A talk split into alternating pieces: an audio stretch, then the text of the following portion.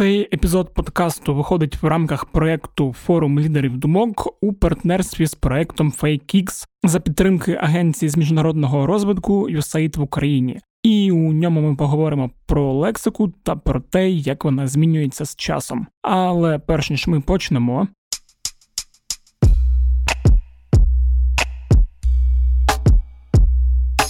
Усім привіт! Мене звуть Федір Попадюк, і це подкаст Кляті питання. Подкаст, у якому я відповідаю на усі ті кляті питання, використовуючи тільки цензурні слова без оціночних суджень. Нагадую, що це останній з трьох епізодів, які були записані у Харкові перед глядачами майже вже місяць тому. Всі три епізоди присвячені темі блогінгу. Попередні два, якщо ви не слухали про роботу блогера та про етичні питання, ви можете послухати от прямо після цього епізоду. Всі вони доступні, всі вони чекають на вас, і всі вони достатньо цікаві. У цьому вже останньому епізоді з цієї серії ми поговоримо разом з Юрієм Марченком. Хто не знає, це редактор сайту Платформа та ведучий програми Дикі мандри на радіо НВ. Та з Євгеном Ліром. Хто не знає, це співавтор Ютуб каналу Твоя підпільна гуманітарка. Дуже крутого, до речі, Ютуб каналу, якого нам усім давно не вистачало. А говорити ми будемо про лексику, про те, як можна говорити та не можна говорити, і тема нашої розмови буде називатися Еволюція лексики. Чому так говорити більше не ок? Давайте слухати. Знову всім привіт. Зараз ми будемо говорити про лексику та про мову, якою ми говоримо. Взагалі, Юра, коли постив про це у себе в Фейсбуці, казав, що ми взагалі нічого не будемо говорити, і в принципі, мабуть, було б добре, якби ми трохи помовчали. З двох причин, тому що, по-перше, і так все ясно. Ми всі нормальні, наче сучасні люди. А по-друге, є ризик, якщо ти щось говориш, то сказати щось таке, що після цього тебе нікуди не покличуть взагалі. Да, я взагалі хотів почати з того, що от Юрій серед нас, я думаю, найдоросліший. Це блискучий початок, трьох. дякую. Да, sorry, що я Це нагадав. не ейджизм? Ні, ні, ні, ні. Скажи найстаріший, скажи найстаріший.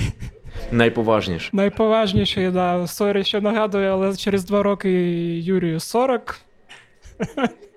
І, в принципі, ти, я думаю, краще за нас застав, от як вживу при тобі змінюється взагалі мова, якою ми говоримо, і в публічних комунікаціях ти, як журналіст, який досить довго працює у медіа, все це міг спостерігати. І я от хотів запитати тебе, от там за умовні 10-15 років, наскільки лексика, на твою думку, взагалі еволюціонувала? Так, ну 60-х, звісно, все було інакше, коли я починав. Але насправді, ну там я не знаю, я більш-менш активно в журналістиці і в Фейсбуці десь років 10, ну в журналістиці трішки більше.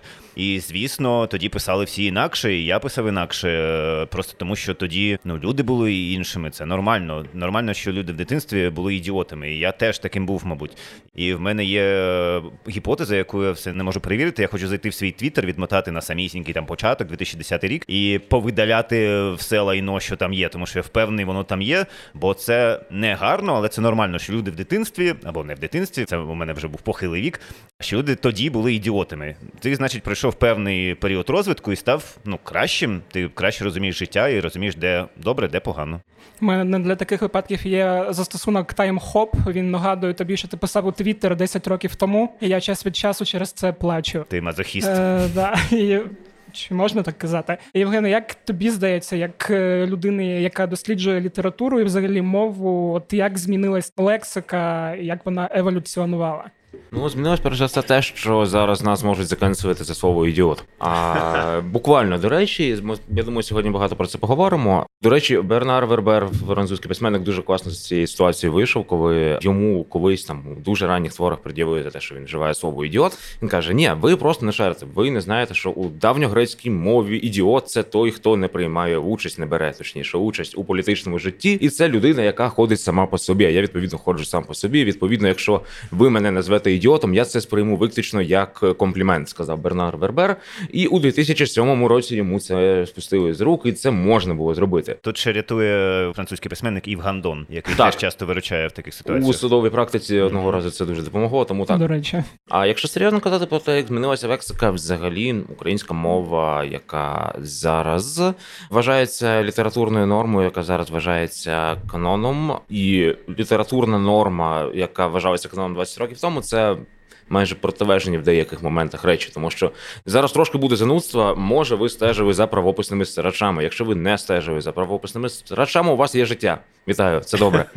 У мене у певний момент його не було, і тому я брав участь у вичитуванні правопису 2019 на е, предмет помилок, на предмет розбіжності, внутрішніх суперечностей цього всього з яскравих прикладів слово проєкт, та яке замінило написання проєкт та врятування, яке ми повернули в українську мову. І зараз. Той канон української мови, яким ми мусимо послуговуватися згідно правопису 19, значно ближче до правопису 27-28, так званого класичного та скриптниківки, ніж до радянського правопису 85, яким ми послуговувалися весь цей час. Для чого я все це підвив? Що якщо ви почитаєте газети, або якщо ви людина сучасна і не читаєте газети, а читаєте щось друковане у мережі, ви побачите наскільки сильно ми змінили спосіб передачі інформації, виключно на таких от дрібничках. Так ми тепер можемо собі дозволити вживати фемінітиви у друкованих офіційних виданнях. Цей правопис нарешті їх унормував, уставив і пояснив, що ви можете їх не вживати, але ви також маєте повне право їх утворювати власноруч. І Мгм. ось вам такий такий механізм. Бо попередній правопис взагалі теми фемінітивів не використовував, взагалі ігнорував цей суспільний запит. Можливо, тому що тоді, у 85-му році, у радянському союзі його не було, як і живої української мови. І тому мова змінилася не лише на лексичному рівні, хоча, звісно, і на цьому теж, але і на таких базових штуках, як певний синтаксис, певний правопис, е, написання там частиною пів разом чи окремо, ецетера, ецетера. Тому людині, яка складала ЗНО у 2012 році, це я зараз складати ЗНО було б досить неприємно і складно, тому що та українська мова, яку я на той момент опанував, і от точно знав, що я як 11-класник можу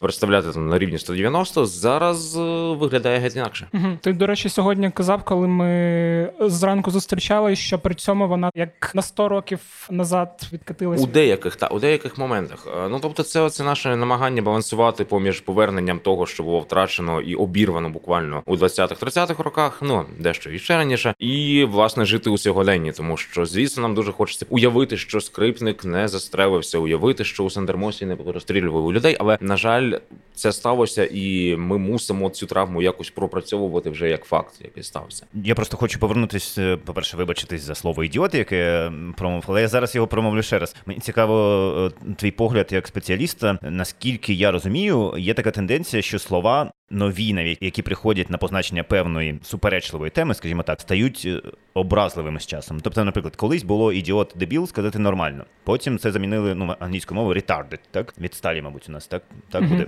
Тепер і це слово вже не ну не неправильне, так чи є така тенденція, чи це якесь виключення? Звісно, умовно кажучи, слова не мають жодного значення, допоки ми не маємо чітких конотацій, які ми з ними вибудовуємо. Це елементарна штука, але все ж таки це варто проговорити. І якщо ми візьмемо там умовний термін текститись, та от е, у дієслівному форматі, це абсолютно нейтральне слово, яке позначає там переписку, листування у соціальній мережі. Але щойно це слово набуває якогось або сексуального підтексту, або образового підтексту, або там пов'язане з булінгом, то це одразу стає дієслово, яке треба заборонити. Таких речей дуже багато, і вони забороняються не на рівні правопису, точно тому, що правопис не має жодного стосунку до лексичного складу мови. Вони забороняються не на рівні словників, бо як ви знаєте, словники можуть тільки виключити певні слова, а не прибрати їх з узусу, але.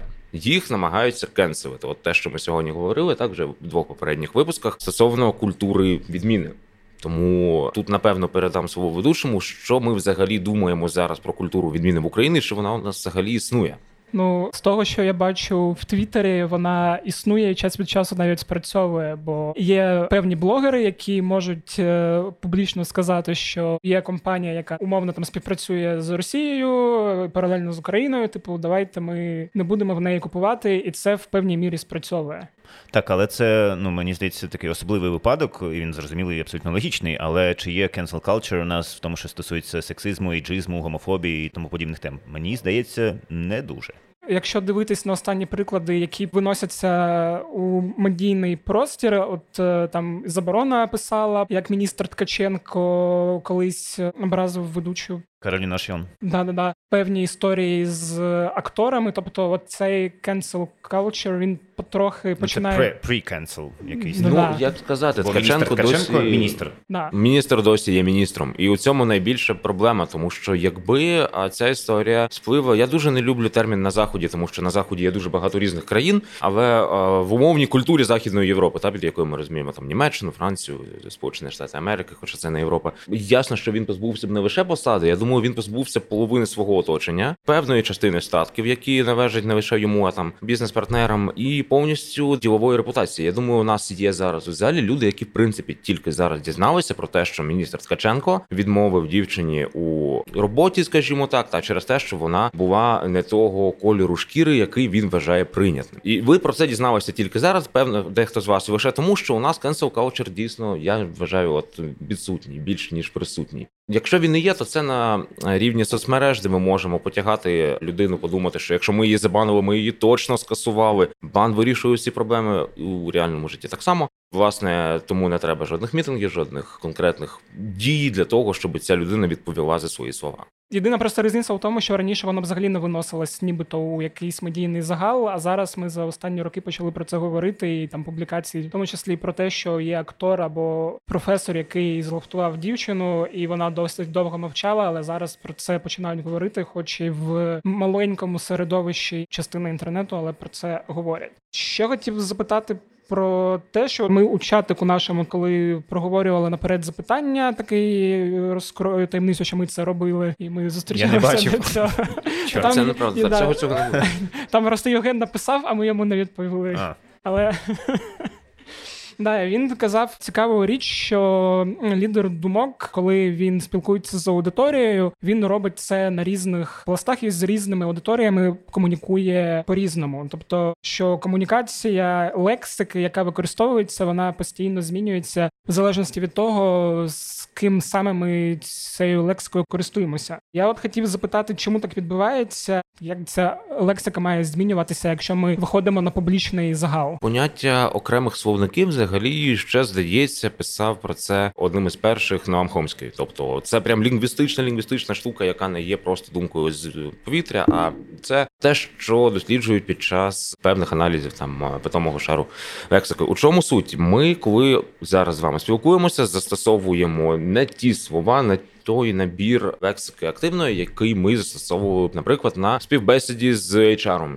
Або у себе вдома, або у колі друзів. Це знову ж таки очевидна річ, але ви не уявляєте, наскільки сильно змінюється ваш добір дієслів, особливо наскільки сильно змінюється ваш застосунок слів паразитів, наскільки ви можете собі дозволити змінити навіть темп мовлення, коли ви переходите з одного середовища в інше, з однієї контекстуальної формації до іншої, і відповідно ви можете це простежити дуже просто за порівнянням соцмереж. Наприклад, у нас є телеграм-чати. Я думаю, у більшості з нас є якісь чати з друзями, там з підписниками або ще, або ще, або ще. І порівняйте, як е, лідери думок, на яких ви там на Патреоні підписані, або просто читаєте е, на Фейсбуці. Пишуть про одну ситуацію у чаті, і так само про цю ж ситуацію пишуть на Фейсбуці в офіційному повідомленні. Це абсолютно різна риторика, це абсолютно різний добір емоційних тригерів, це абсолютно різна навіть відповідальність, тому що ми значно спокійніше готові назвати людину словом, яке я у мікрофон напевне не буду промовляти у чатіку, аніж на загальну публіку, просто тому що за сам вжиток. Експресивної лексики вам можуть пред'явити, навіть якщо з вами будуть погоджуватись на тисячу відсотків. Якщо ви неправильно добираєте слово, вас почнуть кенселити. Я думаю, що перше дослідження оцих окремих корпусів, не знаю, слів провів не Ноам Хомський, а наші мами, коли казали: а ну слідкуй за мовою. Що це за слово? До речі, а ти, коли як е, теж публічна людина, спілкуєшся у телеграм-чатику з друзями та пишеш публічні пости саме на одній і ті самі теми, наскільки різна ця лексика є?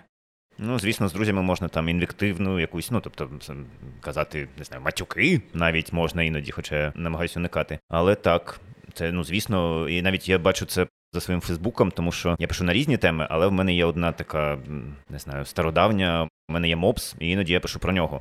Я бачив дослідження українського Фейсбуку, де показували такі групи людей за інтересами. І там є умовно ті, хто про політику, ті, хто там про спорт маленький, і окремий дуже великий кластер це був собачники. І ось коли я пишу про мопсика, якщо мені вдається класний пост, вони приходять, і я бачу абсолютно інші коментарі. Тому що зазвичай там ох, Юра, ти чмо, що ти таке написав? Або блін, Юрка, пішли гуляти, щось таке. Потім приходять собачники на цей пост, і там не знаю, у мене помер мопс 10 років тому. Я досі пам'ятаю про нього. Дякую, що нагадали. Або там ви неправильно виховуєте свого песика. Ви чмо. Ну тут може з'явитися оця, оця паралель, наприклад. Тебе один раз в коментарях бачив під постом про мопсика Агам... Е, Агамемнона, Агамемнона. да, де от я чітко чогось запам'ятав, що там прийшла якась жінка, яка не дуже вловила певну іронію, з якою ти писав, і почала на тебе серйозно так. Типу, не жати, що, що ти тут мопсиків ображаєш, і взагалі за мопсів і двор. Так, це страшні люди. Якщо ви хочете свою армію, беріть собачників. Ще таке запитання. Я, мабуть, почну з того, що є на Нетфліксі такий комедійний мультсеріал, називається F is for Family, тобто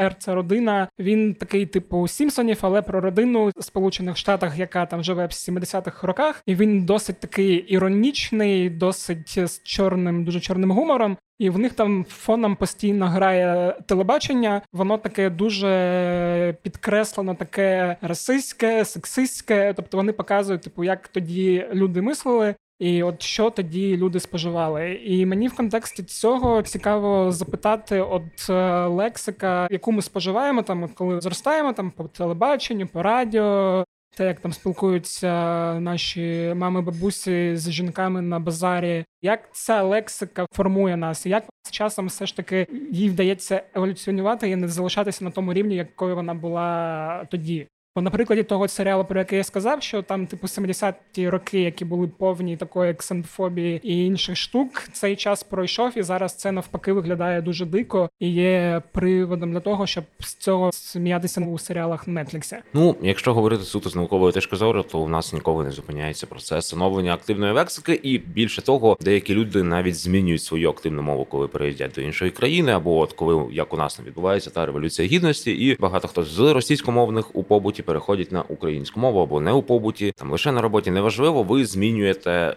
навіть не просто. Свою армію ви змінюєте полі бою, і відповідно ви змінюєте те, як ви будете комунікувати не лише якимись патернами та внутрішніми, а ви змінюєте граматику, ви змінюєте вимову, ви змінюєте те, як ви будете по суті ставити свій мікрофон біля себе. Буквально саме це і змінюється у е, вашій взаємодії з всесвітом. Тому казати щось про е, те, що от дійсно ми там потрапляємо у нове середовище, у нас з'являється нова лексика, не зовсім правильно, тому що я, наприклад, виріс і досі проживаю у Мелітополі. Я можу точно сказати, що я не відображаю типовий лексикон Це ти дуже да. Я як людина, яка була кілька разів в Мелітополі.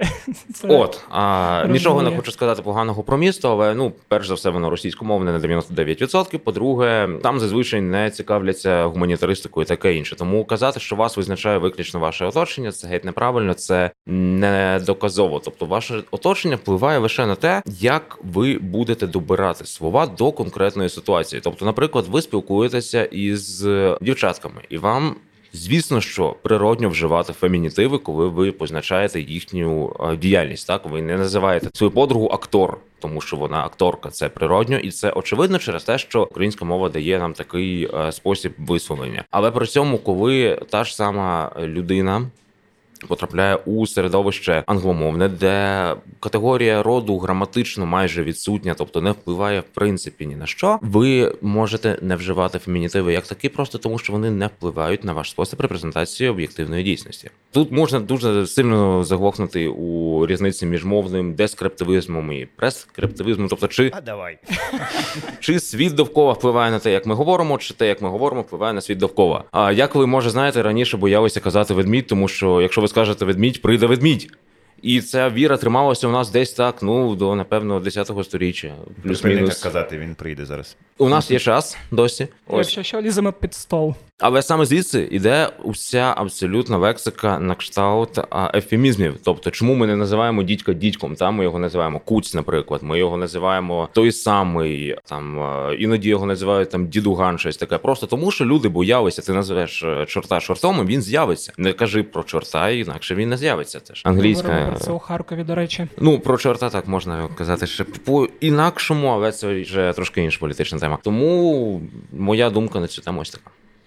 Юрій. Я можу лише пригадати кейс зі свого життя, який я дуже люблю. Я журналіст, е, і у нас одного разу виходила новина про те, що запускається там радіо. Я буду абстрактно казати, бо це реальна людина, і не, не хочу її афішувати. Коротше, у нас була новина про дещо. Я написав, що ініціаторка цієї штуки це музикантка таката. Ну, скажімо там, Ірина Білик. Це не Ірина Білик, якщо що. Це моя приятелька, вона мені написала: слухай, я так не люблю фемінітиви, прибери, будь ласка. Я прибрав і написав ініціаторка цього. Це співак Ірина Білик. Їй теж не сподобалося. А до речі, тема про фемінітиви. Ми от зараз бачимо, коли їх все частіше і частіше вживають. Що для якоїсь мовно малої прогресивної частини це нормально, це правильно, і є ця більша консервативна частина, яка це типу не сприймає і починає, типу, за кожен суфікс е, просто влаштовувати у коментарях в соцмережах якісь війни, які там би потім якийсь би Толкін би непогано зміг би задокументувати. При цьому є усвідомлення, що зростає покоління, для якого ця різниця не буде відчуватися через якийсь час, що акторка і актор це нормально, воно не буде різати слух. Я так розумію, що це з точки зору сприйняття мови теж досить природні Воно, процеси. скажімо так, воно навіть зараз не ріже слух. Поняття ріже слух, е, ріжеться щойно ви починаєте чути це слово частіше, ніж два рази на день, буквально. Просто наведу приклад: комбайнерка, машиністка, офіціантка, по суті, сюди йде, тому що ми його запозичили десь у 30-х роках, і стюардеса. Усіх цих слів не існувало 100 років тому у справжній правдивій українській мові, якою говорили наші діди, якою була написана неіснуюча Велесова книга. От саме цією мовою не існувало стюардес. Тому, якщо ви вважаєте за потрібне говорити лише цією правдивою корчинською українською мовою, у мене я відчуваю, як відростають вуса. Просто я забороняю вам вживати слово стюардеса. Ви не маєте на цього жодного морального права взагалі. І будь-які фемінітиви, які позначають професію пов'язану з технікою, яка з'явилася 20-ті роки плюс, так само треба канцелити. Чому ми відчуваємо ці слова природніми? Дві причини: перша, ну звісно, через те, що деякі з цих професій не є інтелектуальними, не є так званими високими, і тому вважається, що от відповідно технічні професії жінка може обіймати, а бути прем'єр-міністркою вона не може. Це ну у багато у кого просто ось ця вапка в голові досі сидить. Я не знаю, чи це лікується, але це вже я думаю до інших фахівців. А інша причина лінгвістична і значно поширеніша насправді. Тобто, ну як на мою особисту думку, у нас не так багато відвертих сексистів. Є дуже багато просто людей, які звикли говорити так, як їх навчили у дитинстві, і усе там праворуч ліворуч сприймають як зраду. Інша причина полягає у тому, що більшість цих фемінітивів з'явилося дуже різко і. Багато з них існують у паралельній формі, тобто суфікс иня або суфікс еса, або суфікс к закінчення а. Та ми самі часто ще не впевнені, як казати правильно, і те саме слово членкиня, яке дуже люблять приводити у приклад, що ось дивіться, це ж смішно, це ж статевий орган, нам же ж усім 5 років.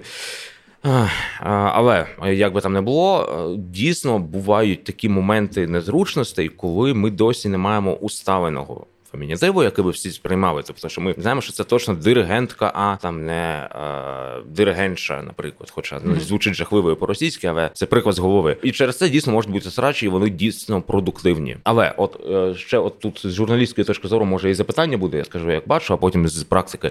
Як на мене, як я пам'ятаю, у жодної людини поки що не відвалилася срака, коли вона не писала шановні читачі та читачки. Чи відвалювалося у когось срака від Е, цього? У мене ні, я не бачив жодної людини такої з відваленою сракою в журналістиці. Якщо ви людина, у якої відвалилася срака, напишіть нам у коментарі.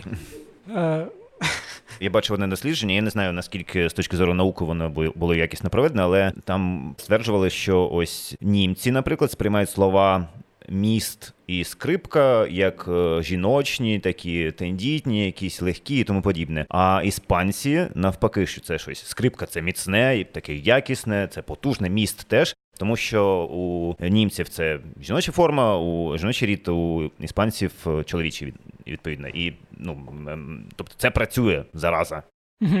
Ще запитання теж про лексику, яку ми вживаємо. Так інколи трапляється, що от ти, наприклад, або я, або хтось там пише собі у соцмережах, там завів собі маленький телеграм-канал. Пише для 10 людей і пише так, як він вважає це природньо йому, десь неполіткоректно, десь там е, про феміні мотив забув, де ще щось. А потім, через те, що він дуже цікаво пише, в нього там з'являється аудиторія, наростає, наростає, і хоп, в якийсь момент він вже там чи вона топ-блогер, і в якийсь момент йому чи їй починає пролітати за те, що вони використовують не ті слова, і взагалі так зараз говорити не можна, і типу, що ви собі дозволяєте. І цікаво, що робити у таких випадках, типу, людині змінювати свою лексику і те, як він пише, під нові обставини, тому що він випадково став популярним, хоча не дуже цього, мабуть, хотів, або продовжувати гнути свою лінію, і типу, як е, писав, так і буду писати. Кожна людина сама обирає. Для мене це історія про розвиток. Ну тобто, ти стаєш кращим. Якщо ти колись зробив щось погано, а тепер став зробити інакше, і це логічно, і це правильно, то так і роби. Ну чому ні? Якщо ти втратиш через це популярність, то погано, але зате ти став кращою людиною.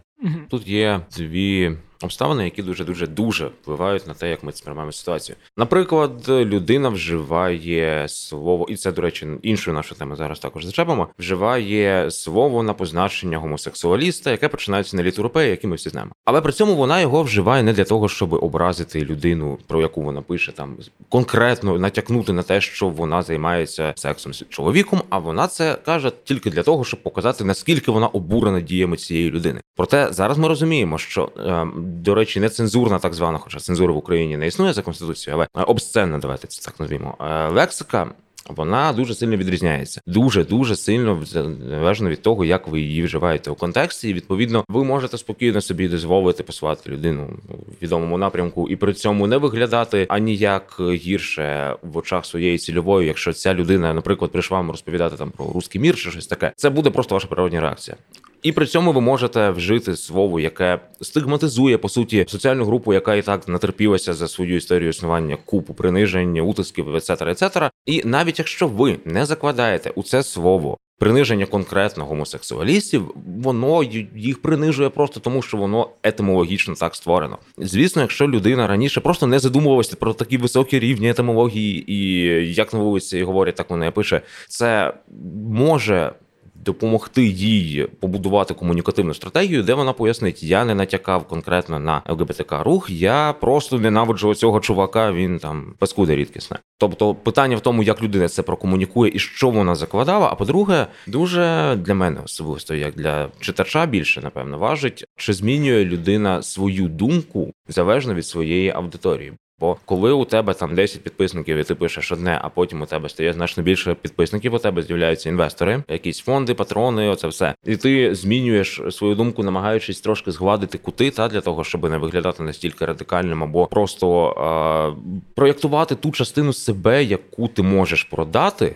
Як на мене, це трошечки зрада власному я і зрада власній ідентичності. Тому ну, це якщо буває від невігластва, наприклад, ну ти просто не знаєш, що не можна вживати це слово. Тобто, mm-hmm. якщо ти дійсно, ну умовно кажучи, я зараз дуже дуже сильно ідеалізую ситуацію, але якщо ти з друзями кидаєш зіги і вважаєш, що це весело, а потім, коли тебе зафоткали з зігою, і ти кажеш, ні, ну чуваки, я ж не знав насправді. Ну це ж просто римський салют, ви ж неправильно зрозуміли. То ну ти скоріш за все досить хитро вигадана людина, і це нічого не має спільного із тим, що твоя позиція там змінилася. Ти просто ось такий довбогрей. Тому.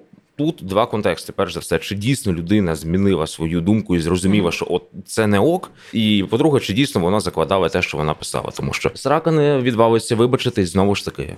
Цікаво, що ти згадав слово, яке ми не можемо називати, яке схоже на ім'я Пена Пітера Пена. І е, зараз є ну відносно потужний рух є про те, щоб е, дестигматизувати це слово. І є такий термін, наскільки пам'ятаю, реапропріація, так коли ти береш погане умовне слово і робиш його класним. Ну, наприклад, так сталося зі словом квір. На початку воно було ну не те, що прям хамство, хамство, але такий, типу, він девакуватий, ну такий. А потім е, ЛГБТ взяли його собі і сказали: квір. Ми є такі, ми дійсно диваки, нам подобається. І тепер це слово абсолютно нормативне і тому подібне, нікого не ображає. І цікаво, що ось зі словом Пітер Пен також є такий рух, щоб привласнити його. Ну, чесно, мені здається, це не спрацює Мені просто здається, тому, що та історія дуже велика з цим словом пов'язана абсолютно негативних, однозначних конотаційних вжитків. Ось, ну, якщо ми просто зараз там заліземо у корпус української мови, ми не знайдемо жодного прикладу позитивного вжитку. От взагалі.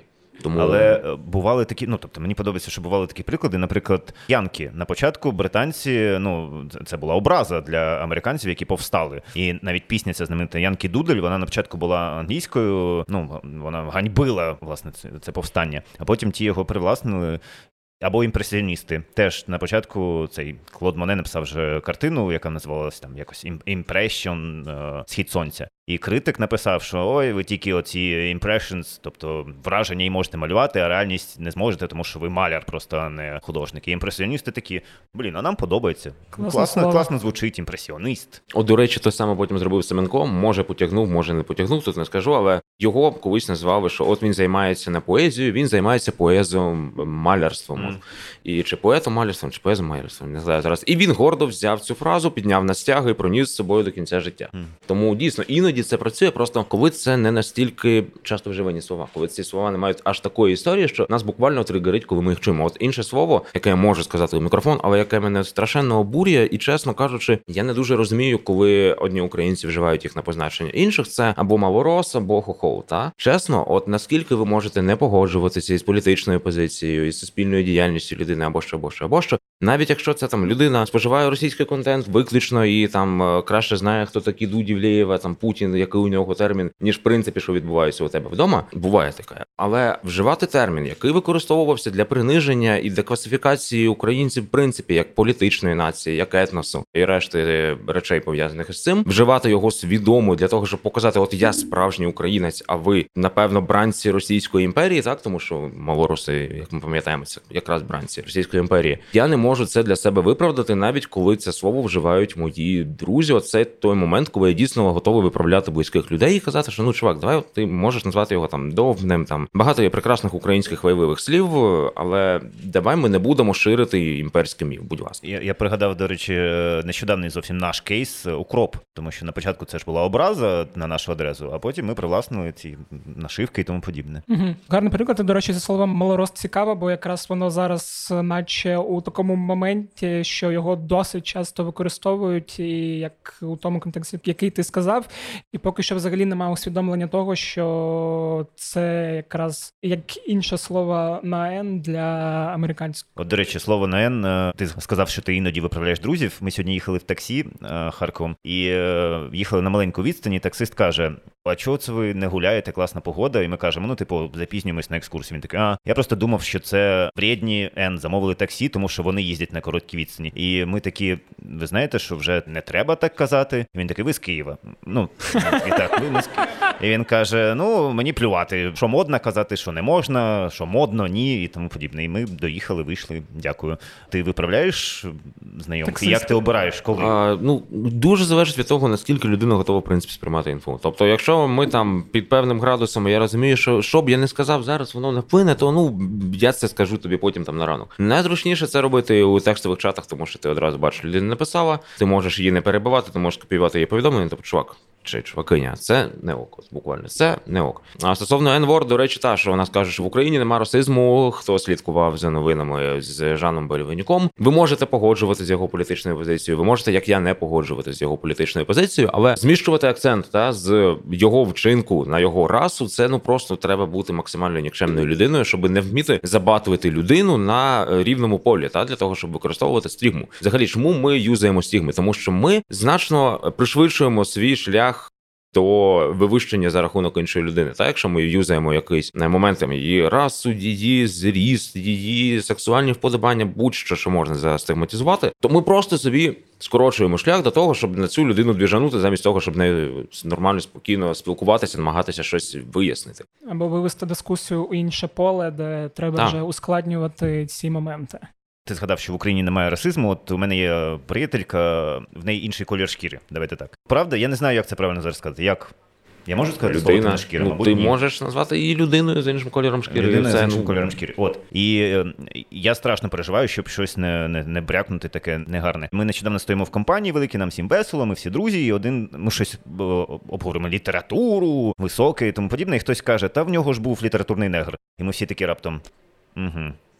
А що, що далі робити? Ну, типу, ніби і, ніхто. всі, і всі так. Е, От чи, чи можна вживати цей фразеологізм чи ні? Я не знаю. Мабуть, мабуть, ні. Мені здається, дуже важливо проговорювати взагалі з людьми. Мова працює виключно, коли ви спілкуєтеся. І знову ж таки, я сьогодні просто по ходу Captain Obvious, але, але а, хтось має казати такі штуки. От Дуже показовий приклад, попри те, що це не стосується прямо лексики, але от я там стежив за відкриттям е, спортивної компанії, де один із засновників це американець, а засновниця його дружина це афроамериканка. І вона розповідає, от коли їх спитали про е, шлюб між двома расами, ну взагалі чи є якісь проблеми, чи є щось таке. Вона каже, що свого часу він її дуже зачепив фразою, е, що я не бачу кольору шкіри, для мене це не важливо. Тобто нам здається так, що ну у цьому немає нічого такого. Ми кажемо про вільне сприйняття, про вільні думки, але вона сказала дуже дуже цікаву річ у відповідь на це, що якщо ти не бачиш мого кольору шкіри, відповідно ти не бачиш мого досвіду. Ти не бачиш те, з чим я стикаюся щодня. І як на мене, це дуже правильно і дуже правильно такі питання ставити людям напряму. Якщо тим паче ти маєш е, цю людину в близькому колі спілкування, чи тобі нормально, якщо я кажу так, чи тобі гаразд у такому ключі вести розмову, тому що ну це так само, як у е, нормальних інтимних стосунках, людських робочих стосунках. Усе, що ви проговорюєте прямо без метафор, без пересмикувань, у вас так чи інакше може вийти на якийсь рівень довіри, де вам обом комфортно. Зараз буде нібито рандомний набір слів, але крінж, рофл, краш, флекс і так далі. От ми зараз помічаємо, що нові слова і нова лексика, яка є в обіході у іншого молодшого покоління, вона проникає у мову і все частіше і частіше використовується. І там, наприклад, якщо той же краш для мене ще рік тому був взагалі не зрозумілий, і я, як е, можливо, мій тато колись намагався знайти там у інтернеті, що вона це означає, і чого люди так говорять, то тепер, в принципі, воно більш-менш для мене, типу, окей, я можу там сказати, типу, а це твій краш якійсь людині. І такі слова, по суті, вони проникають у нашу лексику. Чи нормально це, і як от такі мовні елементи змінюють те, як ми спілкуємось? Український твіттер, ви вигадав прекрасний фемінітив від слова краш. Це крашанка. Розумієте? Ці люди, взагалі, я обожнюю певний сегмент е, українського інтернету. Це от е, ті абітурієнти або там представники старших класів чи перших курсів, які ще мають це горіння українською мовою, які відкривають для себе скрипниківку, кулішивку, латинку, хтось занурюються у цей пласт, але у них вже нема революції буквально на дворі, як була у нас у їхньому віці, і відповідно вони можуть ще глибше у це середовище увійти і використовувати цілком питомі українські процеси для своїх потреб, тобто утворювати ті ж самі фемінітиви від запозичених слів, іншу лексику просто апропрійовувати та знаходити українські якісь е, відповідники. Ось тому, якщо хтось із представників цієї категорії нас слухає чи дивиться, ви красунчики і красуні. А стосовно того, чи це нормально, це нормально. Я не знаю, що ще додати. Це нормально так відбувалося усі роки існування української мови. Якщо ви подивитеся на галицький лексикон е, початку 20-х, та сама славетна гвара, ну ви не зрозумієте половини слів, навіть якщо ви самі зі Львова чи із Самбора. Буквально, тому що вони не прижилися, вони були запозичені з німецької мови через польську, здебільшого. Ось і зараз ви їх ніде не почуєте. Тобто, ну це процес відсіювання, який працював і працюватиме далі. Я мало що пам'ятаю з університету, хоча вчився на філології, тому що я старий, як ти підкреслив. А, але те, що я пам'ятаю, це те, що мова постійно змінюється, і це нормально. Єдине, що мені не дуже подобається бездумні англіцизми, якісь там, наприклад, от я використав слово кейс. Ну його Мгм. можна замінити наприклад. Це абсолютно Але- рівні, ну майже рівні речі. Окей, окей, я щось сказав. Добре. Uh, so continue. Ну тут, до речі, ще цікаво поговорити про те, як інтернет впливає на те, як ми говоримо, і особливо ну навіть банальні е, меми, як вони змінюють е, мову. От ми сьогодні, коли теж з е, Нідали з тобою говорили, згадували от ту частину рунету, яка подарувала нам десь на початку 2000-х, точніше там, ну мені як людині з Запоріжжя, яка досить довго в принципі зараз говорить російською, то от багато нових слів, які типу албанської, як воно тоді називалося, і е, різних Подонки. слів на подонки, оце все. Привіт, медведь і так далі. Цікаво поговорити про те, як інтернет впливає на зміну мови. Зараз перевіримо, як це впливає. А шановні, який жах? Хто? Я ж кажу, який жах. Власне, оце відбувається кожного разу, коли ти з друзями тепер кажеш, який жах, тебе хтось обов'язково підхопить і відповість. Оце все. У нас є прекрасний приклад е, депутата Зайця, який скакав Верховною Радою. Ну мені 25, я цього не застав. 26 Дуже мені. шанована людина, до речі. Але при цьому е, депутат Заєць не скажіть пораді. Ми застосовуємо навіть коли ми не застали цього депутата Зайця, там там два роки, три роки було. Спікер Іван Плюш був досить доброю людиною на різні такі висловлювання. Ну чи той самий Кучма, та ось ми пішли по президентам, але це було вже. Та ну ми віднаходимо меми просто тому, що у нас також є культурний запит на ретровейв. Ну не лише ретровейв як музичний жанр, а я маю на увазі культурний підхід, коли ми намагаємося. Бачачи, що робить західна культура, знайти свої 80-ті, свої 90-ті, свої нульові, і також е, зробити оце відродження, цей камбек, подивитися очима людей, які належать до генерації 10-х років, та на те, що ми не застали. Ну вони я трошки старший. Ми тут всі е, у тому човні, коли нам за 20. І зрештою переосмислити досвід, який ви не застали. От зараз страшенно популярні у певній категорії українських глядачів фільми там Параджанова та ну взагалі Довженка, тому що вони не застали їх у кіно. Їм цікаво подивитися це, от з позиції людей, які не застали Совка. Угу. У мене є тут кілька питань, які прислали. Мабуть, одне, бо друге це не питання. А я чув депутат Заєць в прямому ефірі. Кек лол, як я орнув. Дуже дякуємо за ваш коментар. А питання було до Євгена Ліра. Як ви ставитеся до заміни вже існуючої лексики запозиченими словами? А ну, в принципі, ми вже про це теж поговорили, мабуть. Але Євген не сказав свою думку. Ну, якщо дуже стисло, ніщо у мові не відбувається просто так, серйозно. От більшість процесів, які відбуваються, відбуваються тому, що є запит, мовний запит, і цей мовний запит реалізується у такий спосіб.